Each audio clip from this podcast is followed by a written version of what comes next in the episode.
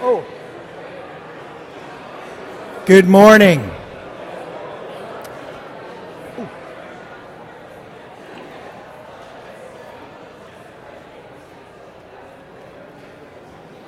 Good morning and welcome to Calvary Chapel.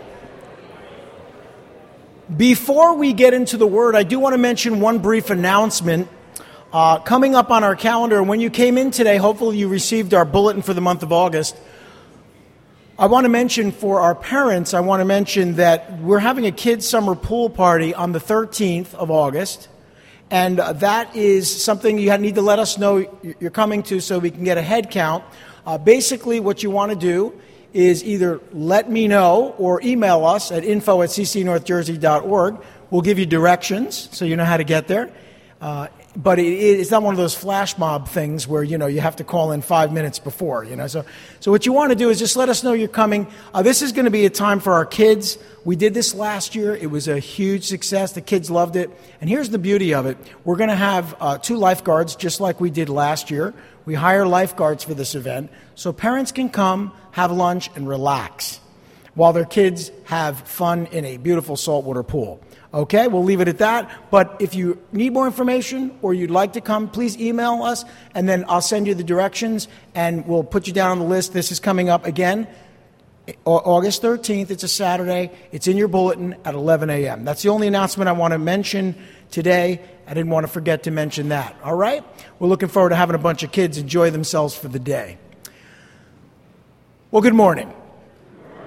This morning we continue in Daniel chapter 11 an admittedly difficult passage of Scripture to teach in a way that people actually pay attention. But I want to say last week you guys were great. We went through a lot of history because you see, Daniel had received a vision. We talked about this two weeks ago when we studied chapter 10. An angel appeared to Daniel and received, and he received a vision from God's word. Well, actually, from a book that's referred to as the book of truth, which seems to be the history of the world, the history of all creation, really, but specifically of the nation of Israel, and their history that would take place from the time of Daniel just about to the time of Christ. That's about 500 years. And so 500 years of, of, of history in the Middle East was given in written form, or at least he received it and wrote it down, so that Daniel could share that with God's people so that they would know in advance what was going to take place. As we say, Jesus told us things in advance. The scripture reveals to us the future in advance so that we'll believe. So that when these things happen, we'll believe. Our faith will be increased.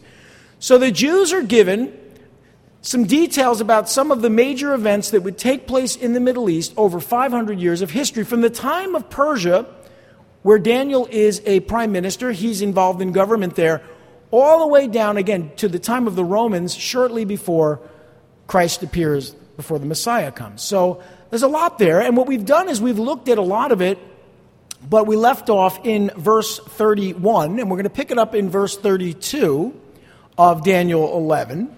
But before we do, let's pray.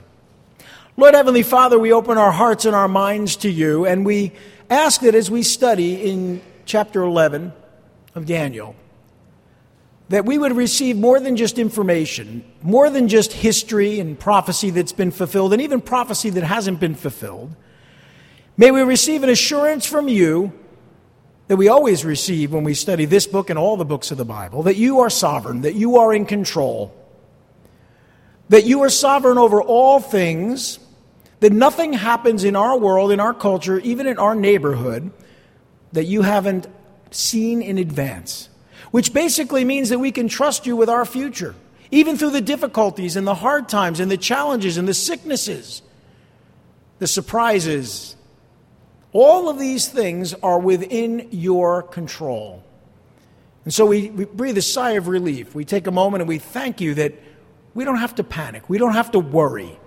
We don't have to be on pins and needles on the edge of our seats waiting to see what will happen because you've seen the future, you've predicted it because you've seen it in, in your mind, you see all things from beginning to end. You're the Alpha and the Omega. So, Lord, give us that assurance that you're in control, that we would have peace and joy and the fruit of the Spirit and be effective in these dark days for your kingdom. We ask these things in Jesus' name. Amen. So, if God is in control, what you worried about? If you ever worry, and we all do, if you ever worry, the question is why? We worry because we forget that God is in control. So, a book like Daniel, and specifically this section we're going to be studying today, reminds us that God is in control. And then when it begins to reveal things that seem really difficult to swallow about the future, the same is still true. God is in control. Amen? So, picking up where we left off last week, I'm going to recap just the one verse, verse 31. In verse 31, we were talking about a man that came and died, a man that appeared in history, in the history of the Middle East. His name was Antiochus Epiphanes. He was a Greek, but a leader from the area of Syria and Turkey who actually lived, and we know a lot about him, and we talked a lot about him last week. In verse 31, we, we learn about this man that his armed forces will rise up to desecrate the temple fortress. Remember, this is in Daniel's future by hundreds of years, but it's in our past by thousands of years. He will rise up to desecrate the temple fortress and will abolish the daily sacrifice. Then they will set up the abomination that causes desolation. Now, this becomes confusing because there are more than just one abomination of desolation. There, there are more than just one events that can fit into this category. An abomination that causes desolation is a hated thing by God that causes the sacrifices in the temple to cease. Now, if we think about the history of the Jews, there have been several things that have happened that have caused that to happen. For example, if we start even just here, and there were other times even before this, but, but let's just stop a minute. If we just talk about what was being predicted by Daniel, that a Greek leader from the kingdom to the north of Israel, called the king of the north in this scripture, caused the temple sacrifice to cease in the past, then that has been fulfilled. So there's already been an abomination of desolation, and we know that what he did, what this man did, was falsely agree for peace and then desecrated the Jewish temple and destroyed the city. And when he did this, he did this in retaliation against the Jews that had appealed to Rome for assistance against him. They contacted Rome and they asked Rome to hold him in check because of the damage he was causing in their part of the world. And they did. But then he showed favor. This evil man showed favor to the treacherous Jews that supported him and forsook God's covenant. There were wicked, evil people in Jerusalem at that time that turned their back on God and his people and his temple. And they helped Antiochus, and what they did was pretty awful. They set up a statue of Zeus in the Jewish temple, and they sacrificed a pig upon the altar, desecrating the temple and causing the sacrifices to cease until the temple could be restored, until it could be reconsecrated. And he declared, this man Antiochus, declared that he alone should be worshipped, and he caused the sacrifice to cease. This took place in 167 BC. So, you know, about 150 years before Christ. So, all of this is taking place, and maybe you're familiar with this, and we'll talk a little bit more about this. Uh, the, the holiday referred to as Hanukkah. The Jews celebrate Hanukkah because it was after this that they were able to restore the temple, light the lamps, and they celebrate the miracle of the lamps and without getting into all the particulars of Hanukkah, just to say that that's what took place after this. so, Hanukkah is a celebration of the reconsecration of the temple after the abomination that caused desolation. Now, here's the situation, though. That's not the end of it. Because when Jesus talked about the abomination of desolation in the Gospels, he talked about it as yet future. Now, how could that be when we know it took place in the past, about 167 years before well, 170 years or so, maybe a little bit longer, close to 200 years. Before Jesus said it, it had happened. And this gets to the thought that I, have shared with you before that Jewish prophecy, biblical prophecy, is thematic. That means it has a theme. That theme is repeated over and over again. For example, I'll use an example of Shadrach, Meshach, and Abednego. We all know, probably, if we grew up in Sunday school, that Shadrach, Meshach, and Abednego refused to bow to a statue. Well, Shadrach, Meshach, and Abednego were thrown in the fiery furnace, and they survived, and of course, they were fine after that. But that's a theme. The idea, the theme is that Jews are, are, are forced to bow down to an image. That, that's the theme. Well, that continues throughout history, through various different times in history, to ultimately, in the time of the end, during a period we call Daniel's 70th week, the last seven years of prophecy that were given to Daniel in chapter 9 of this book. It's during that time that Jews and all people are forced to bow down to an image of an antichrist who will come, and if they don't, they're beheaded for their faith, Christians and Jews alike. So you see, the theme is repeated, and it's been repeated throughout history. You can, you can pretty much say that the Spanish Inquisition kind of carried on that theme, as well as the Holocaust, persecution of Jews throughout the centuries. So the theme appears in history or in prophecy, then it's fulfilled partially, partially, partially, and then ultimately it's fulfilled in a way where it has been completely fulfilled. For example, Jesus coming on the cross for our sins. The foreshadow, the theme was animals being sacrificed for the sins of his people at the temple. But that's just a theme, that's just a, a, a, thought that points to Jesus because the blood of bulls and goats couldn't take away sin, they could only cover sin, according to the book of Hebrews. But that theme points to Jesus who would come and die on the cross for our sins, and there remains no more sacrifice for sins because it is finished. Amen? So that particular theme is complete. It doesn't need to be repeated, and it won't be. But it was repeated many times, many, many times, up until the point where Jesus fulfilled that theme, if you will, and prophecy was fulfilled. There are many themes in prophecy that have not yet been fulfilled. I mentioned a few already. One of them is the abomination that causes desolation. And so I'm giving you that background so that when we talk about this, you understand that there is a, a theme that took place, a fulfillment of this prophecy that took place in the past in 167 BC. But it foreshadows, points to, or is a type of a later complete fulfillment. Is everyone with me? Say amen. Okay, good. Now, now you'll be able to understand what we're talking about a little bit better. And as we get into verse 32 this morning, we read, that with flattery, he, that is this man who would fulfill this prophecy, again, this was written many, what, 536 BC? So we're going ahead to 167 BC. There's no way Daniel could have known these things.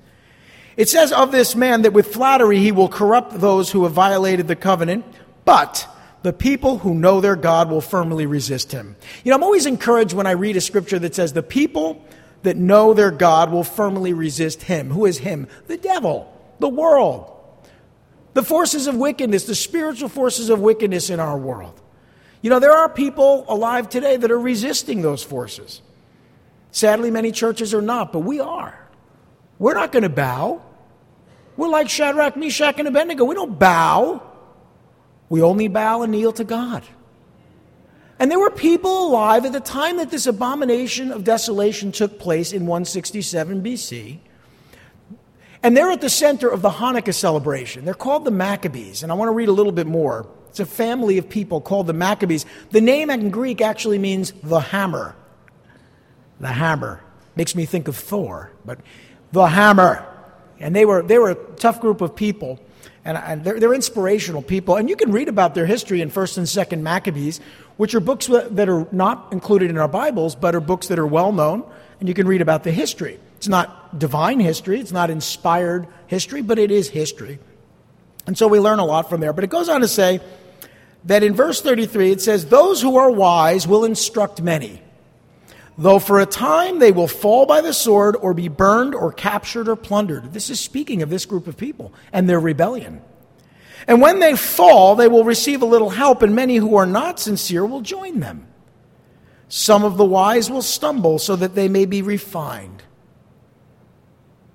purified, and made spotless until the time of the end, for it will still come at the appointed end. And what I think the angel is saying, and Daniel's recorded uh, for us, is that these things will be fulfilled, but there's still a future fulfillment in the time of the end. And that's kind of what I've already shared with you.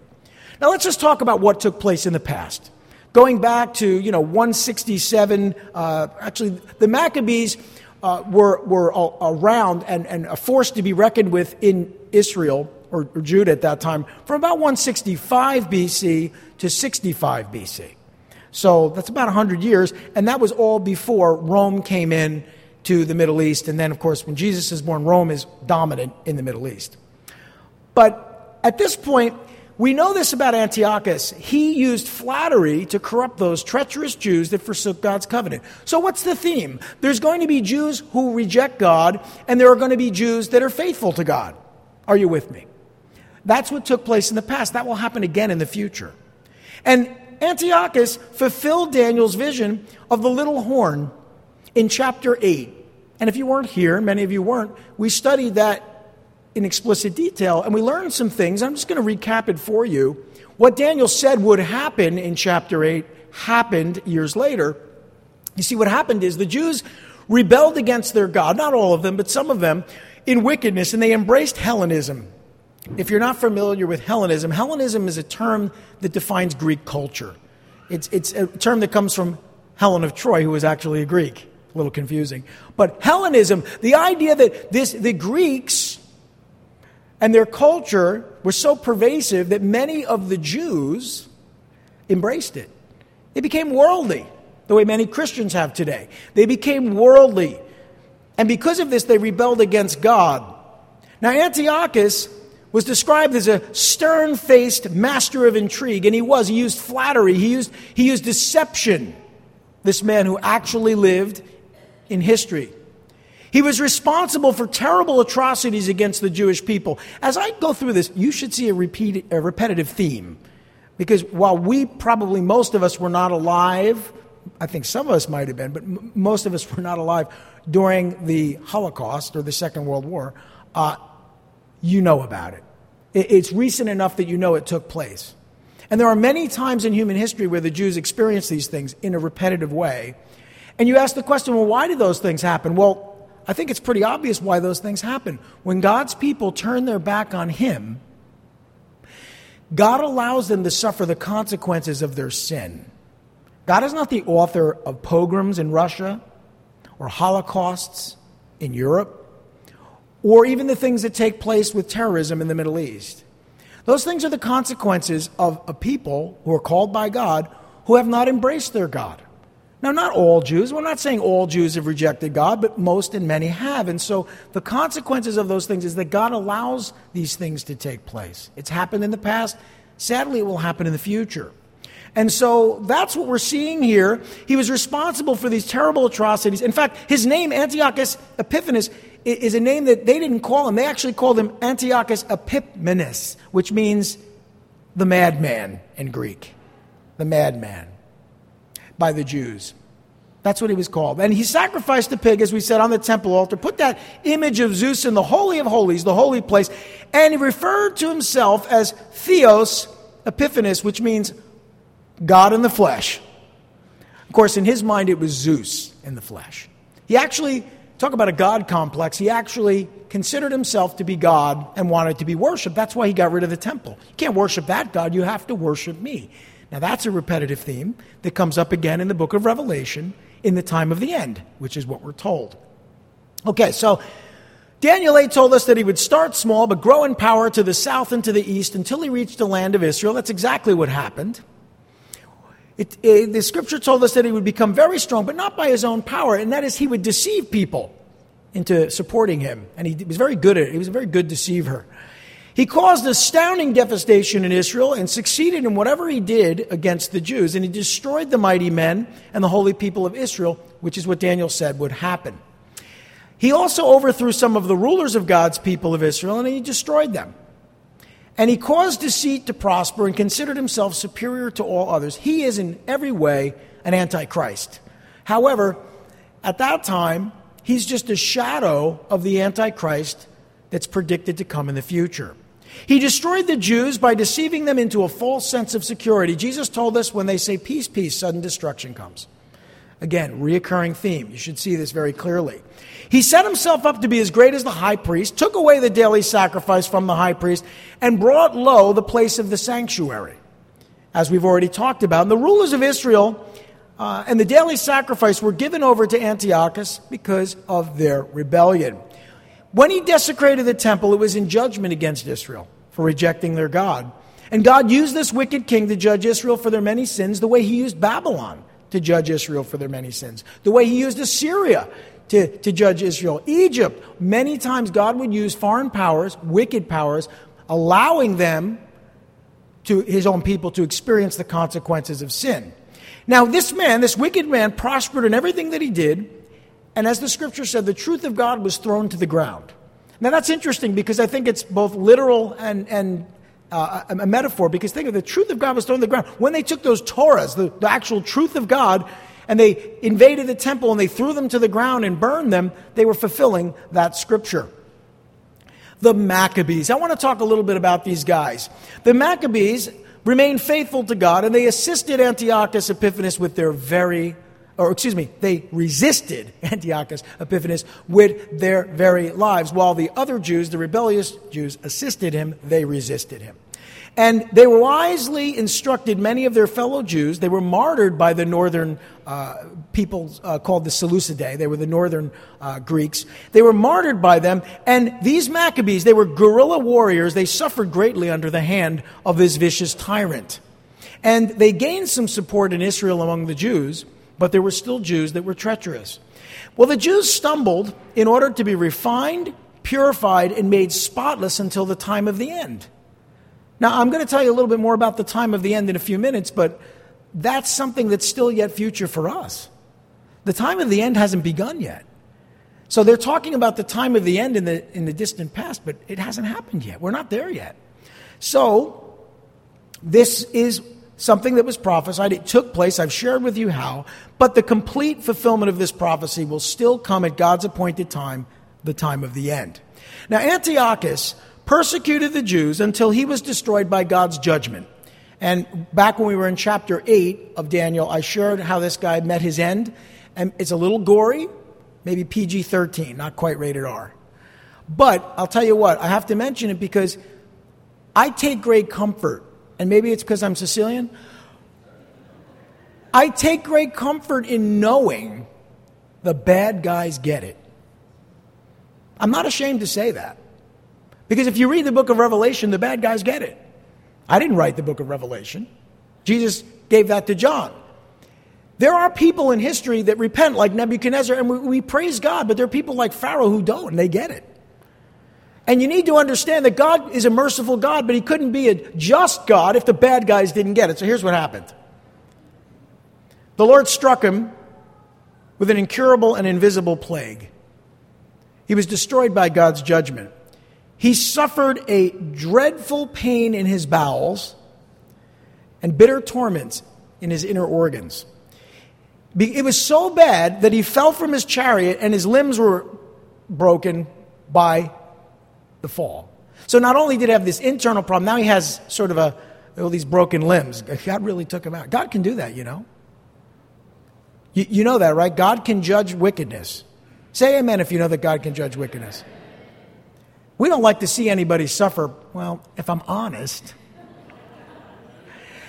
the enemies of God and his people don't have to suffer, but if they choose to be enemies, you know what? I'm kind of okay with it. Suffer that they might repent, and if they don't repent, suffer God's judgment. I, I'm not being bloodthirsty about it, I'm being biblical. All right? So, God can strike our leaders if He wants to. He hasn't chosen to, well, not completely, some have been taken out, but for the most part, God can deal with our leaders, and you need to not necessarily pray that they be destroyed, but how about pray that they repent, and if they don't repent, be destroyed? How about that? Because they're wicked, they're evil. They're promoting wicked, evil things, ungodly things. And, and, and what, you're going to sit by? Who here is going to pray for the well being of Vladimir Putin? Who, who here is going to do that? No, no. You're going to say, Lord, may he repent or strike him dead because of the horror that he's inflicting upon the people in the Ukraine. Of course, you're going to pray that way. If you prayed any other way, you wouldn't have a brain. So I'm just trying to make that point. But here's what happened to this guy Worms swarmed out of his body. He lived in sorrow and pain. His flesh literally fell off of his body. And, it, and, and the historians describe it in this way the filthiness of his smell was intolerable to all others and even himself. He died a miserable death in a strange country among the mountains. I say goodbye, good riddance. Well, there you go. And the same is going to happen to the Antichrist that will come. The Antichrist, there are actually two. And you have to be okay with God's judgment when He brings it because He says, Vengeance is mine. I will repay. That means you and I, we don't take that in our hands. We trust God with it. And you have to trust God. But the Maccabees and their descendants ruled Israel until it was conquered by the Romans in about 65 BC. So there you have all the history that Daniel gave us that was fulfilled. But that's just the tip of the iceberg. We still have to look at the future fulfillment of, of the themes that these things presented to us.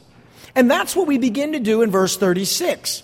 Now, in verse 36, and we'll get through as much as we can this morning, uh, we read about a king who's also called the king of the north, but he's a king that shows up in the time of the end. And I want to share a few things and sort of recap so you'll remember what the scripture said in Daniel 8 shadowing the king that will come. So we're not, not, we're not talking about Antiochus anymore. And yet we kind of are because Antiochus was a symbol of the Antichrist that would come, I'm going to point out the things that were true about Antiochus that will be true of the Antichrist in the last days, just as a reminder as we go forward.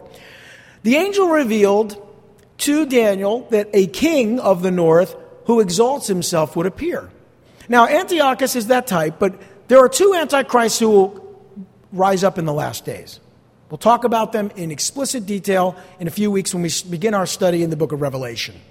But Daniel identifies this Antichrist with that little horn that came up out of one of the horns of the goat in chapter 8, verses 9 through 12. Again, we're told he would start small, grow in power to the south and to the east and toward Israel. That we know. We're told he will grow in power until he reaches the angelic host of heavens. So there's a spiritual element to this. He will throw down some of the angelic starry host, he'll throw them down to earth and trample on them. So we're talking about more than a man here. We're talking about demonic, satanic power here.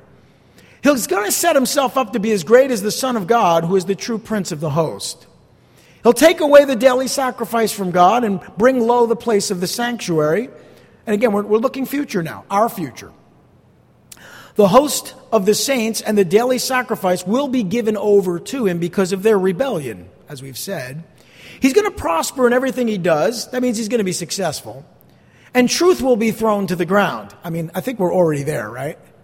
Have you checked out the mainstream media? Truth was thrown to the ground years ago. But that's what we can expect more of in the future.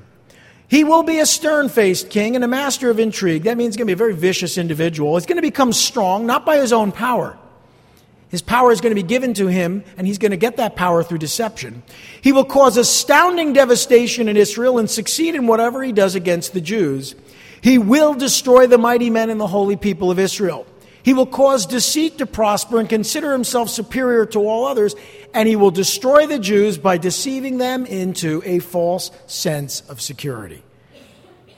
These are the things that Antiochus has in common or had in common with the future Antichrist, but these are things that have yet to be fulfilled. Now, he will take his stand against the Son of God, who is our great high priest and the Prince of Princes, and he will ultimately be destroyed. That's the good news. This man will ultimately be destroyed by God's judgment, just the way Antiochus was. Now, Daniel later identified, or we've already studied in Daniel 9, he identified him as a ruler that will set up the abomination of desolation. So that has yet to come. And as I've said, Jesus referred to a still future fulfillment of this prophecy in Matthew 24. So you can't say that's all past. It's, yes, is it past? Is it future? Yes. Both are true. Daniel identifies him as a king who will exalt himself in this chapter, which we're about to read, this section. Paul calls him a, mo- a, man of lawlessness in Second Thessalonians. John calls him the second beast and the false prophet in the book of Revelation in chapter 13. So there's a lot written about this individual. And like Antiochus, the false prophet or second beast will be destroyed by God himself. Praise God. Nobody's going to, is anybody going to pray for the Antichrist? Oh, we really, you know, we'd like to see him in church on Sunday. Let's be real. No. No. You want to see God's judgment come against antichrists. And we're talking about, we're not talking about people that are ever going to repent. We're talking about wickedness on a level that you and I can't even understand. So are you're going to pray for that? No, you're going to pray for God's judgment against that. And that's okay. You're not going to do it, but you're going to pray that God does it in His time. Amen? Okay, so I'm, i want us to get the right heart here. I don't want us to become bloodthirsty, but I want us to look for God's judgment because of righteousness and truth. Now, the coming Antichrist will be a great and powerful king. He's going to be a blasphemous ruler. Look at verses 36 and 37. We're told the king will do as he pleases. He will exalt and magnify himself above every God and will say unheard of things against the God of gods. He will be successful until the time of wrath is completed, for what has been determined must take place. He will show no regard for the gods of his fathers or the one desired by women, nor will he regard any God, but he will exalt himself above them all. So, in those two verses, we learn there's an Antichrist who's coming that, that is going to present himself in this way a great and powerful king, a blasphemous ruler. Now, we have some pretty wicked rulers in our day today, but I don't know that we have seen this yet. Is that encouraging? Well, not so much, because the world is going to become a darker place before the time of the end. There's coming upon the world a time of wrath and the time of the end, and I'm going to get to that in just a minute. This man will do as he pleases. He will magnify himself above all gods. By the way, some have said that he will be a Muslim, but that's not true because a true Muslim would show respect for Allah, and he doesn't. Some say he'll be a true Jew or Christian, but he's going to blaspheme the true God of gods. So we know he won't be any of those things. And he will succeed, we're told, in his plans until God has completely poured out his wrath on the earth. There is coming a time of judgment. God is going to pour out his wrath on the earth, not on his people. Can I hear an amen? Now, if you're of the school that believes that God's people, the church, will be here during this time, God will protect you, even if you're here. If you're of the school like myself who believes that we'll be taken out of this world, raptured, some believe before it happens, some believe before the wrath is poured out, but regardless, God will protect you. God doesn't pour out his wrath on his people. He poured out his wrath on Jesus Christ on the cross so that you would never have to experience it. It is finished. Can I hear an amen? So you know that. I mean, even Lot was taken out of Sodom because, as we know, Abraham found out can't judge the righteous with the wicked. So don't worry about you experiencing the wrath of God. If you've given your life to Jesus Christ, you will never ever experience the wrath of God. Because he took upon himself the wrath of God, his Father, to save you from your sins. And all you need to do is exercise faith to as many as received him, to those that believed on his name, he gave them the right to be called the children of God. Are you a child of God today? That's where you say amen. And if you're a Pentecostal, you would know that. Are you a child of God? Amen. So he's going to succeed. This wicked man's going to succeed. But I want to share with you what the Bible tells us about the time of the end. The time of the end is a seven year time period known as Daniel's 70th week. If you want more information about what we're talking about, got to go back to our study in Daniel chapter 9, which is online and you can find on various different streaming sites on our, on our front page of our website. But here's what you need to know it's a seven year time period. But the time of wrath is a three and a half year time period, which is the second half of that seven year period known as the time of the end. Time of the end? The end of the time of the end is called the time of wrath. So we hear those things mentioned here because we're talking about things that take place in the time of the end and in the time of wrath. That is when God pours out his wrath on a Christ rejecting world. This man, this Antichrist, is going to stay in power until the end of that seven year time period. God has determined that these things should happen. There is nothing you're going to do to prevent it. No amount of petitions, no campaign, no politician, no amount of prayer is going to prevent this from happening because it has been ordained to happen. Oh, I, I just, I'm praying the Antichrist would never come. You're wasting your breath. He's coming. What should you be praying for? That people who don't know him come to know him before the Antichrist appears. Right? Okay. We're told he will show no regard for any of the known gods. There are a lot of gods worshipped in the Middle East, still are today, but he's going to magnify himself above all of those gods. He's going to betray his ancestors. He's going to disregard the God of his fathers. Uh, he may be from a Middle Eastern polytheistic culture. We don't know. I can only guess. But he may even be a Jew, a Jew who disregards God. More than likely, that's true. There are reasons I believe that, but I can't prove it. It's just my idea. He's going to disregard the one desired by women. Now, people see this, and I've heard people say all kinds of wacky things when they read this. You do a little research, you find out a few things. There are two things that could be true. I'm not entirely sure which, but I kind of prefer the first.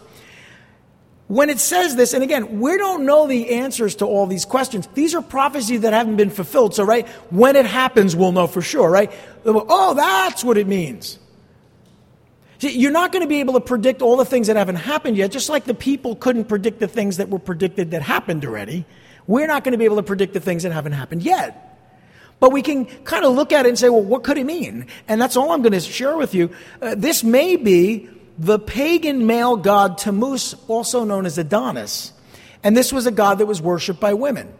Not hard to imagine why.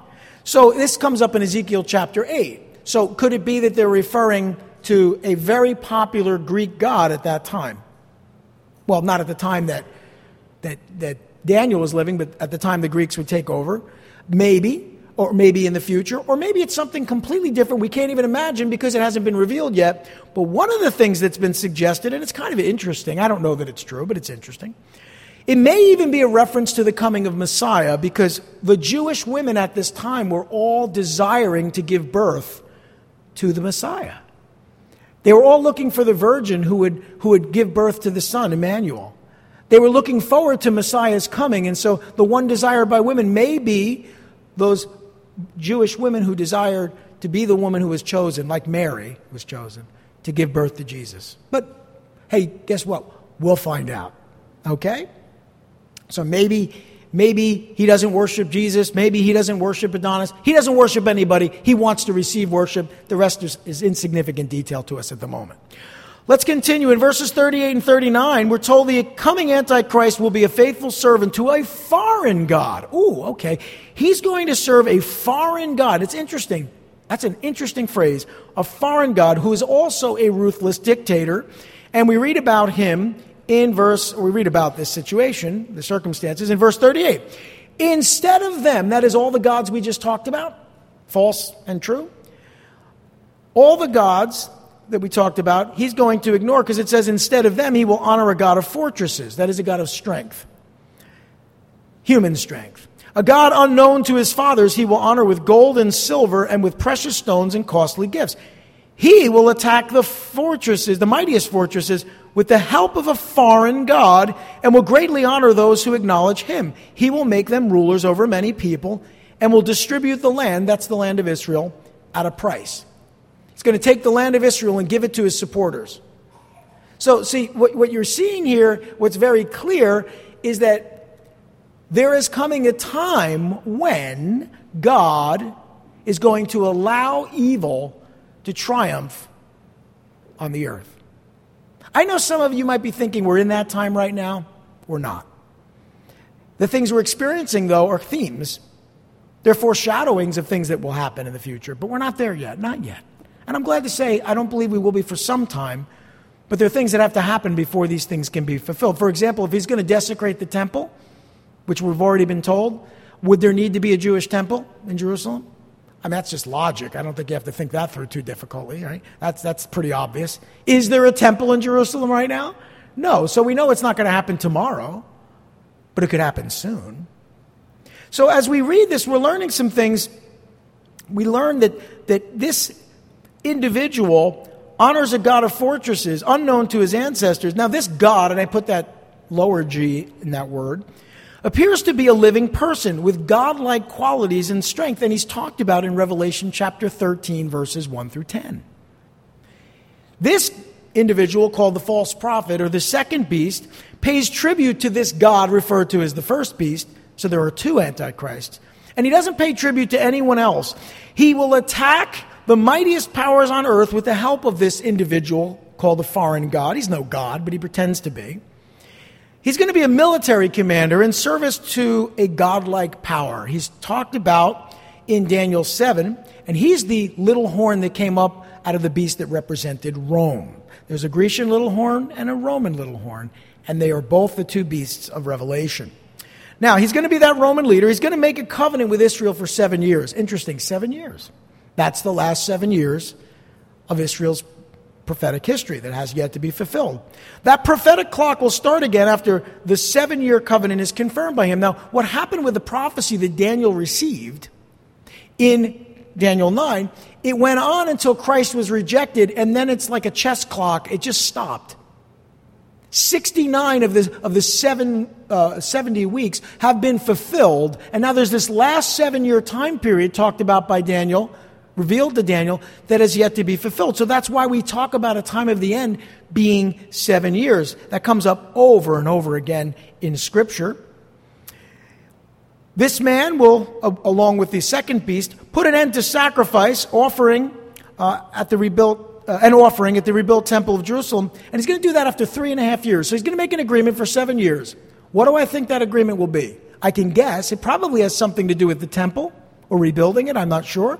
But whatever the agreement is, it's going to be an agreement of peace, a seven year agreement. At the end of that seven year agreement, or not at the end, halfway through, in three and a half years in, he's going to welch on the deal and he's going to destroy the temple. That's what we're told. And so he's going to cause that abomination that causes desolation. So he will ultimately be destroyed by God after the final three and a half years of Daniel's 490 year prophecy. Why do I say 490 years? 70 times 7. Okay, so the numbers add up. All of that is talked about the destruction of the Antichrist in Revelation 19. We'll get there in a few months. This foreign God, let's talk a little bit about that, because is a different individual than the one that Antiochus Epiphanes typified. This foreign God will speak against the Most High and oppress his saints. This talked about in Daniel 7, verse 25. He's going to try to change the set times and the laws. That is, the set times and the laws of the Jewish temple. All of this was revealed to the Jews because it concerns their temple, it concerns Jerusalem, it concerns them as a people. And so he's going to try to change all of that, completely destroy Judaism during this time. And of course, he won't be successful, but he will have some success in persecuting God's people. The saints of the Most High will be handed over to him for three and a half years. And these are clearly the tribulation saints that, ex- that, that live during the second half of that 70th week. These are not church saints by my estimation. In either of the, let's see, you got three major theories about the rapture of the church. Not that whether there'll be a rapture of the church, because I think that is clear. The scripture talks about a rapture of the church. Uh, being caught away in Greek, in, in Latin is uh, raptures, raptures. So there's, there is a rapture. The three common theories are that the church is taken out of the world before this seven year time period begins. Another theory is that the church is taken out of the world before the last three and a half years of that seven year time period begins. And then there's a final theory which says that the church goes all the way through that time, they're protected by God, and then they're taken out of the world right before Christ comes again. So I guess that would be like a very brief rapture go up, come down like kids playing on the elevator, I guess. So I, I don't know. I, I subscribe to either of the first two theories because I really do believe those are true. But I, if I have to pick one, and I happen to pick one, it's the pre tribulation rapture. I, I, I am a Calvary Chapel pastor. That's how we teach. But listen, I'm the first one to tell you, I don't know what's going to happen. Okay, I've shared with you theories. All right, so let's not get caught up in who's right, who's wrong. We don't know what's going to happen. We just know what the scripture reveals. Amen? Okay, so I know that's a lot of information, but let's uh, wrap things up. And I think what we'll do, because I, I don't want to rush through this stuff, there's a lot to cover. I think what we'll do is close things out right now. Because what I'd like to do is I'd like to spend a little time next week, just in the latter part of chapter 11 and going into chapter 12, the remainder of this vision that Daniel receives. It deals with the angel telling us the things that will happen, how all of the details of what we've talked about in summary will actually transpire, will actually take place. If I try to get into it now, your brains are like sponges. You know, they supersaturate, and you get to a place where you're like, blah, blah, blah, blah, blah, blah, blah. You know, that's all you hear. And, and listen, we don't want that. So, just taking a pin and putting a pin in it right now, let's just stop for a minute. What have we learned? The theme of the book of Daniel is God is sovereign. Or if you like, God is in control. If things have happened in the past, things will happen in the future. We'll talk about the details of that next week, or actually in two weeks. We have a guest speaker next week. So here, here's the thing when we get to the final verses of this chapter and into chapter 12, you're going to learn a little bit more detail, but it's not going to change the basic truth that God is in control. Amen? Is God in control when the wrong person gets in the White House? Amen. Is God in control when our, our society goes nuts and our culture starts to believe all kinds of lies? Is God in control when the media seems to have control? Yeah. Is God in control as Nancy Pelosi is the Speaker of the House? Is God in control in Taiwan? Is God in control in North Korea? You see my point? We know something many people in Washington don't know God is in control. Lord Heavenly Father, we thank you. You are in control. And as we go through this somewhat difficult chapter to study, we've learned that over and over again in multiple ways. And, and, and, we're learning things now about the future, things that haven't happened yet, but still you're in control. But the most important question we need to answer is have we given the control of our lives to you? And we have to answer that for ourselves, Lord. To as many as received him, to those that believed on his name, he gave the right to be called the children of God. I pray that every heart today recognizes that death on the cross, Jesus' death on the cross, as payment for their sins because they're sinners and they need salvation. I pray that every person here today would go home knowing that no matter what happens to them on this planet, they're going to spend an eternity with you because of what Jesus did for us. As we repent of our sins, as we ask for forgiveness, as we confess our sins, we know Jesus died on the cross for our sins rose again on the third day and is coming again to defeat the Antichrist and all the powers of evil on this earth, and we're going to rule and reign with him for all eternity because of our faith in him. May every heart today know that truth, we pray. In Jesus' name, amen.